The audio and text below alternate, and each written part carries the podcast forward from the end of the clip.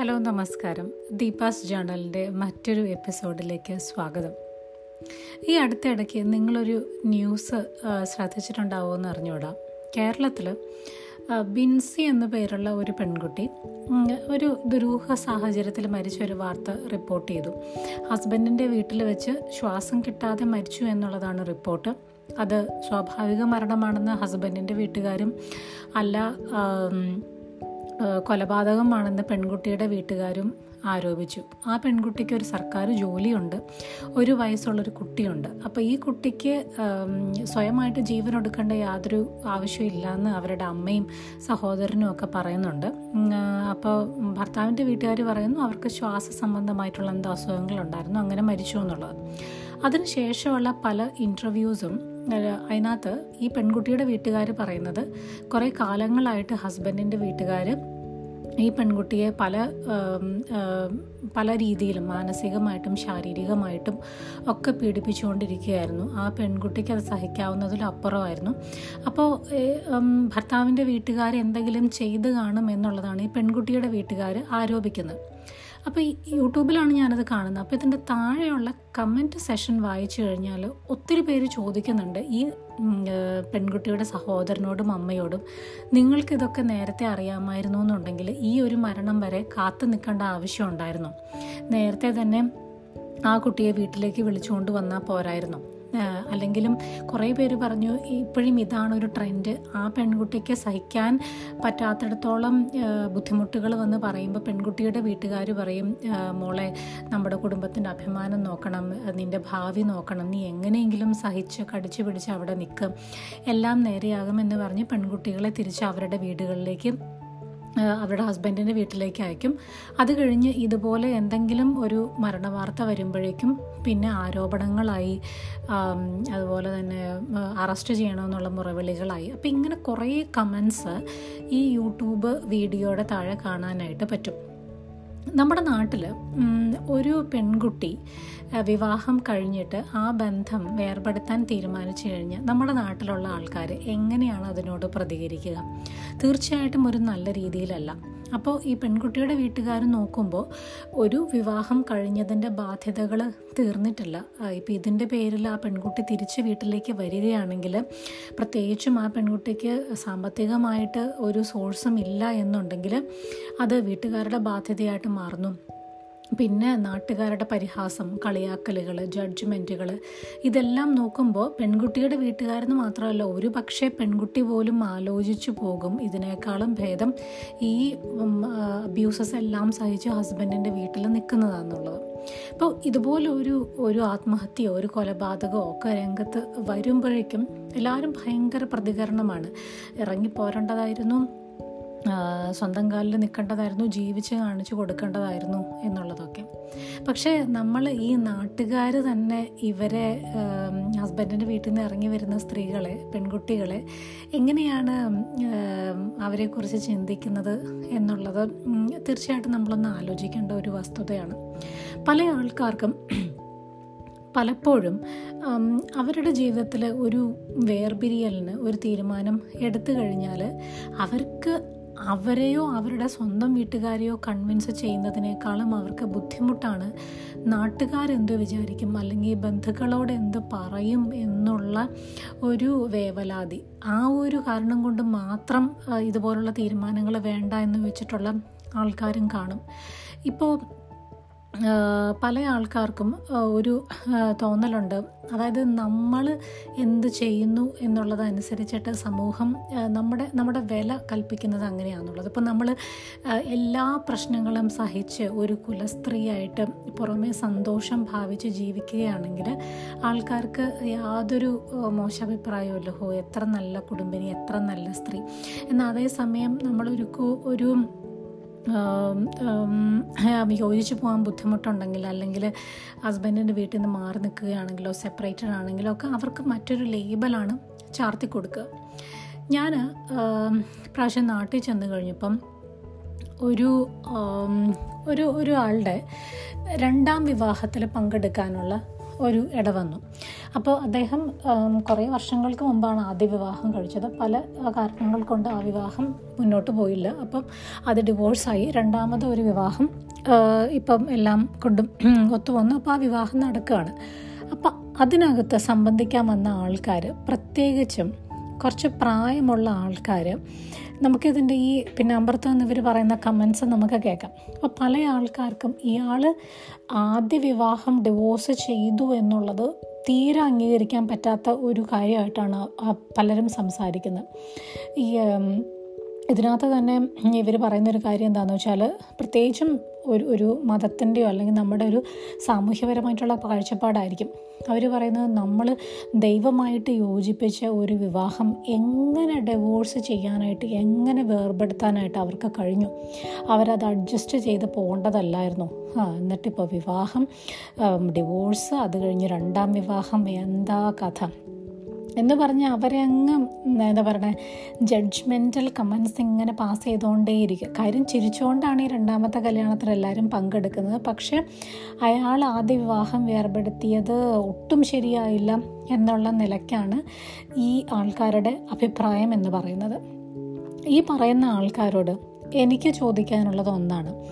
നമ്മൾ നമ്മുടെ ശരീരത്തിൽ ഏതെങ്കിലും ഒരു അവയവത്തിന് ക്യാൻസർ ബാധിച്ചു കഴിഞ്ഞാൽ നിങ്ങൾ അത് മുറിച്ചു മാറ്റുമോ അതോ മൊത്തം ശരീരം അത് ബാധിക്കാൻ വേണ്ടി വെയിറ്റ് ചെയ്യുമോ അപ്പോൾ അവിടെ നിങ്ങളിങ്ങനെ ഒരു ലോജിക്ക് പറയുമോ ദൈവം നിങ്ങൾക്ക് ഒന്നായിട്ട് തന്ന ശരീരമാണ്. അത് യാതൊരു രീതിയിലും നമ്മൾ അവയവങ്ങൾ വേർപെടുത്താൻ പാടില്ല. എന്ന് പറഞ്ഞ് നമ്മൾ ആ ക്യാൻസറസ് ആയിട്ടുള്ള ആ ഒരു സെല്ലിനെ നമ്മൾ ആ ഒരു അവയവത്തിന് മറ്റ് ശരീരം മൊത്തം ബാധിച്ച് നമ്മൾ മരണം വരെ അതിനെ അങ്ങനെ കൊണ്ടു നടക്കുമോ അതോ എത്രയും പെട്ടെന്ന് ആ ക്യാൻസർ ബാധിച്ച ഭാഗത്തിന് മുറിച്ചു മാറ്റുമോ ചിലപ്പോൾ റിലേഷൻഷിപ്സും ഇങ്ങനെയാകാം എത്ര ആൾക്കാരാണ് വളരെ ടോക്സിക് ആയിട്ടുള്ള റിലേഷൻഷിപ്പിൽ കിടന്ന് കഷ്ടപ്പെട്ട് ജീവിതം മുന്നോട്ട് കൊണ്ടുപോകാനായിട്ട് കഷ്ടപ്പെടുന്ന ആൾക്കാർ അതിപ്പം വെർബലിയോ ഫിസിക്കലിയോ മെന്റലിയോ അബ്യൂസ് ചെയ്യുന്ന ഒരു പാർട്ട്ണറുടെ കൂടെ ജീവിക്കുക എന്ന് പറയുന്നത് പുറമേ നിന്ന് നോക്കുന്നവർക്ക് ഒരു ഫാമിലി ഇപ്പം നമ്മൾ ഈ നാടൻ ഭാഷയിൽ പറയുമ്പോൾ ചട്ടിയും കലവും ആയിക്കഴിഞ്ഞാൽ തട്ടിയും മുട്ടിയിരിക്കും എന്ന് പറയുന്ന പോലെ വളരെ നിസ്സാരവൽക്കരിച്ച് കാണുന്ന പല പ്രശ്നങ്ങളും ചില മനുഷ്യർക്ക് അവരുടെ സഹനത്തിന്റെ അപ്പുറമുള്ള കാര്യങ്ങളായിരിക്കും. ഈ കാര്യത്തിൽ വളരെ അഭ്യസ്ത അഭ്യസ്തവിദ്യരെന്ന് നമ്മൾ കരുതുന്ന ആൾക്കാർ പോലും ഇങ്ങനെ ചില ആൾക്കാർ ഒരു തീരുമാനം എടുക്കുമ്പോൾ സെപ്പറേറ്റഡ് ആകാനോ ഡിവോഴ്സ് ചെയ്യാനോ തീരുമാനം എടുക്കുമ്പോഴേക്കും അവർ പറയും എന്നാലും ഇങ്ങനെ ചെയ്യാമോ? അല്ലെങ്കിൽ മാതാപിതാക്കളെ ഓർത്ത് ഒന്ന് യോജിച്ച് പൊക്കൂടെ മക്കളെ ഓർത്ത് യോജിച്ച് പൊക്കൂടെ. പക്ഷേ ഒരു പക്ഷേ അവർക്ക് അത് അവരുടെ ലിമിറ്റേഷൻ അപ്പുറത്തേക്ക് വരുമ്പോഴായിരിക്കും ആൾക്കാർ അങ്ങനെ ഒരു തീരുമാനത്തിലേക്ക് എത്തുന്നത്.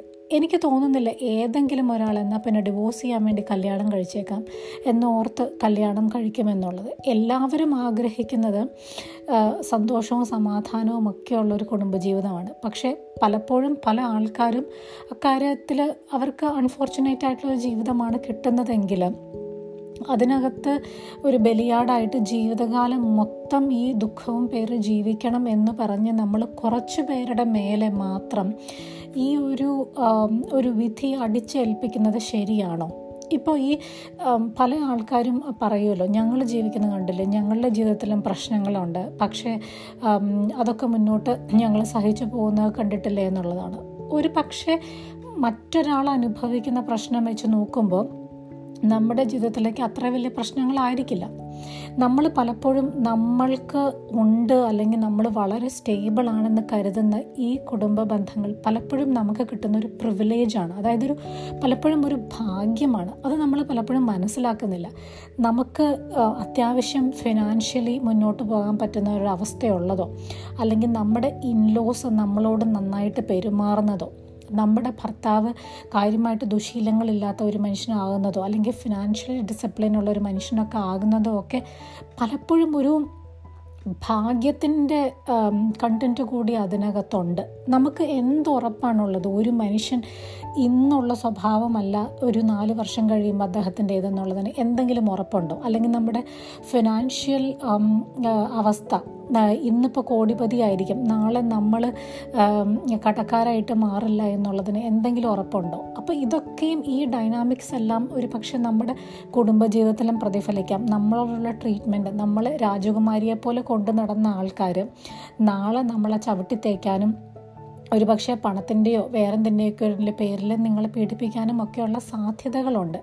നിങ്ങളുടെ ജീവിതത്തിൽ തൽക്കാലം അങ്ങനെയൊന്ന് ഇല്ല എന്ന് ഉള്ളത് ഒരു പ്രിവിലേജാണ് അതായത് നമുക്ക് ലഭിച്ചിട്ടുള്ള ഒരു ബ്ലെസ്സിങ് ആണ്. അത് വെച്ചിട്ട് നമ്മൾ പുറമേ നിന്ന് നോക്കി മറ്റൊരാളുടെ ജീവിതം നമ്മൾ ജഡ്ജ് ചെയ്യുന്നതിനകത്ത് എന്ത് മര്യാദയാണുള്ളത്? ഈ പല ആൾക്കാരും ഇതുപോലെ ഇത്രയും ടോക്സിക് ആയിട്ടുള്ള ബന്ധങ്ങളിൽ നിന്ന് പുറത്തു വരാൻ അവർക്ക് പറ്റാത്തത് ഞാനും നിങ്ങളുമൊക്കെ ഉൾപ്പെടുന്ന ഈ സമൂഹം അവരെ എങ്ങനെ ജഡ്ജ് ചെയ്യും എന്നോർത്തിട്ടാണ് ഈ പല ആൾക്കാരുടെയും മരണം വരുമ്പോൾ നമ്മളെ സഹതപിക്കുന്നുണ്ട്. ഒരു ഒരു ഒരു പരിധി വരെ നമ്മൾ ഉൾപ്പെടുന്ന സമൂഹം അതിന് റെസ്പോൺസിബിളാണ് കാരണം നമ്മൾ എങ്ങനെ പ്രതികരിക്കുന്നു? സമൂഹത്തിന്റെ റെസ്പോൺസ് അല്ലെങ്കിൽ അവരിൽ നിന്നുള്ള സപ്പോർട്ട് ഇതൊക്കെ പലപ്പോഴും ആൾക്കാരുടെ ഇങ്ങനെയുള്ള തീരുമാനങ്ങളെ ബാധിക്കാറുണ്ട്. ഞാൻ നാട്ടിൽ ചെന്നപ്പോൾ കേട്ട ഒരു സംഭവ കഥ ഇതിന്റെ കൂട്ടത്തിൽ പറയാം. ഒരു സ്ത്രീ നമുക്കറിയാവുന്ന ഒരാളാണ്. അപ്പോൾ അവരുടെ ചേച്ചി അവർ സാമ്പത്തികമായിട്ട് വലിയ സ്ഥിതിയൊന്നുമുള്ള വീട്ടിലല്ല. ഭർത്താവ് ഇവരെ സ്ഥിരമായിട്ട് ഉപദ്രവമാണ് അതായത് ഇവരുടെ പേരിൽ കുറച്ച് പൈസ ബാങ്കിൽ കിടക്കുന്നുണ്ട്. അപ്പോൾ അത് കിട്ടാൻ വേണ്ടിയിട്ട് സ്ഥിരമായിട്ട് ഉപദ്രവമാണ് സഹോദരങ്ങൾക്കറിയാം പക്ഷെ എല്ലാവരും സാധാരണ ഒരു വീട്ടിലെ പ്രശ്നമല്ലേ എന്നുള്ള നിലയ്ക്ക് അതിനെ ഗൗനിച്ചില്ല. ഒരു ദിവസം ഇവർ കേൾക്കുന്നത് ഇവരുടെ ചേച്ചിയെ അപ്പുറത്തെ പറമ്പിൽ മരിച്ച നിലയിൽ കണ്ടെത്തി എന്നുള്ളതാണ്. അപ്പോൾ ഇവരെ തീ കൊളുത്തി മരിച്ച നിലയിലാണ് കണ്ടെത്തിയത്. അപ്പോൾ പോലീസ് വന്നു ആർക്കെങ്കിലും ഈ മരണത്തിൽ എന്താ പറയുക കംപ്ലൈന്റ് ഉണ്ടോ എന്ന് ചോദിച്ചു. ആരും ഒന്നും പറഞ്ഞില്ല. അങ്ങനെ എന്താ പറയുക ആ മരണം ഒരു സ്വാഭാവിക മരണം എന്ന നിലയ്ക്ക് ക്ലോസ് ചെയ്യപ്പെട്ടു. പക്ഷെ പിന്നീട് ഈ എന്നോട് ഈ സംഭവം പറഞ്ഞ ആൾ തന്നെ പറഞ്ഞത് പിന്നീട് അവർക്ക് അറിയാൻ കഴിഞ്ഞത് ഇവരുടെ ഭർത്താവ് ഈ പണത്തിന്റെ പേരിൽ പിന്നെയും അവരെ പീഡിപ്പിച്ച് അവരുടെ ഒരു ദിവസം രാത്രി ഇവരുടെ കൈയും കാലും കെട്ടിയിട്ട് ഇവരുടെ വായിൽ തുണി തിരുകി ഇവരുടെ വയറ്റിൽ മണ്ണെണ്ണ ഒഴിച്ച് തീ കൊളുത്തി അങ്ങനെയാണ് ഇവർ മരിച്ചത് എന്നുള്ളതാണ്. പക്ഷെ ഇതിന്റെ പുറകെ എന്താ പറയുന്നത് അവർക്കൊരു നീതി കിട്ടാൻ വേണ്ടി ആരും നടന്നില്ല. അപ്പോൾ ഈ സ്ത്രീ എന്നോട് പറയുകയാണ് അന്ന് ഇവർക്ക് ഈ ചേച്ചി പറഞ്ഞിരുന്നെങ്കിൽ ഇതിനു മുൻപേ തീരെ യോജിച്ചു പോകാൻ പറ്റാത്ത അവസ്ഥയാണ്. എങ്ങനെയെങ്കിലും ഈ ബന്ധമൊന്ന് വിടുവിച്ച് തരാൻ സഹായിക്കണമെന്ന് പറഞ്ഞിരുന്നെങ്കിൽ ഞങ്ങളത് ചെയ്തേനെ. അപ്പോൾ അറ്റ്ലീസ്റ്റ് ജീവനോടെയെങ്കിലും അവരെ കാണാൻ സാധിച്ചേനെ എന്നുള്ളത്. നിങ്ങളൊന്ന് ആലോചിച്ച് നോക്കുക ആ സ്ത്രീക്ക് ജീവിക്കുന്ന കാലത്ത് എന്തെങ്കിലും ഒരു നീതി കിട്ടിയിട്ടുണ്ടോ? മരിക്കുന്ന സമയത്ത് മരണനേരത്ത് എല്ലാം ഈ അനീതി അവരോട് തുടർന്നുകൊണ്ടേയിരുന്നു. എന്തുകൊണ്ടായിരിക്കാം അവർ ആ ബന്ധത്തിൽ നിന്ന് പുറത്തു വരാതിരുന്നത്? ഒരുപക്ഷെ അവർക്കൊരു ഫിനാൻഷ്യൽ സപ്പോർട്ട് ഉണ്ടായി കാണില്ല ഒരു മെന്റൽ സപ്പോർട്ട് ഉണ്ടായി കാണില്ല. ഒരു കുട്ടികളുമൊക്കെയുള്ള ഒരു ഫാമിലിയിൽ ഒരു ഭർത്താവുമായിട്ടുള്ള വിവാഹബന്ധം വേർപെടുത്തി കഴിഞ്ഞ സമൂഹം അവരെ കാണുന്നത് മറ്റൊരു രീതിയിലായിരിക്കും. അവർ അവരെ അവരെ ഉൾക്കൊള്ളാനായിട്ട് ചുറ്റുമുള്ള ആൾക്കാർ തയ്യാറായി എന്ന് വരില്ല. അപ്പോൾ ഇതുപോലുള്ള എത്രയോ മരണങ്ങൾ സ്വാഭാവിക മരണങ്ങൾ ആയിട്ട് നമ്മൾക്ക് തോന്നുന്നതിന്റെയൊക്കെ പുറകിൽ ഇതുപോലുള്ള കാരണങ്ങൾ കാണും. അല്ലെങ്കിൽ ഇപ്പോഴും ചത്തതിനൊക്കുമേ ജീവിച്ചിരിക്കലും എന്ന് പറയുന്ന എത്രയോ ആൾക്കാർ ഇങ്ങനെ ജീവിച്ചിരിപ്പുണ്ട്. അതായത് മക്കൾക്ക് വേണ്ടി സഹിക്കുന്ന ആൾക്കാർ അല്ലെങ്കിൽ വിവാഹം കഴിഞ്ഞ് ഇത്രയും കാലം ആയതിന്റെ പേരിൽ സഹിക്കുന്ന ആൾക്കാർ അല്ലെങ്കിൽ ഈ ബന്ധത്തിൽ നിന്ന് പുറത്തു വന്നു കഴിഞ്ഞാൽ എങ്ങനെ ജീവിക്കും ഫിനാൻഷ്യലി ഒരു സപ്പോർട്ടില്ലാത്ത ആൾക്കാർ സമൂഹം അവരെ ഒറ്റപ്പെടുത്തുമെന്നുള്ള പേടിയുള്ള ആൾക്കാർ. കാരണം ഈ കുത്തുവാക്കുകൾ അവരുടെ മരണം വരെയും വരെയും ഇങ്ങനെ തുടർന്നു പോയി കൊണ്ടുപോയിക്കൊണ്ടിരിക്കും. അതുകൊണ്ട് നമ്മൾ പുറത്തു നിൽക്കുന്ന സമൂഹം എന്ന നിലയ്ക്ക് അല്ലെങ്കിൽ നമ്മൾ ഉൾപ്പെടുന്ന ഈ സമൂഹത്തിൽ നമ്മൾ എനിക്ക് തോന്നുന്നു നമ്മൾ ജഡ്ജ്മെന്റൽ ആകാതിരിക്കുക. കാരണം നമ്മൾ അനുഭവിക്കാത്ത ജീവിതങ്ങൾ പലപ്പോഴും നമുക്ക് കെട്ടുകഥകളാണ്. പക്ഷെ അതിന്റെ അർത്ഥം അതൊരു റിയാലിറ്റി അല്ല എന്നുള്ളതല്ല. ഇത്ര മാത്രമേ ഉള്ളൂ ഇന്നത്തെ ഒരു episode see you in another episode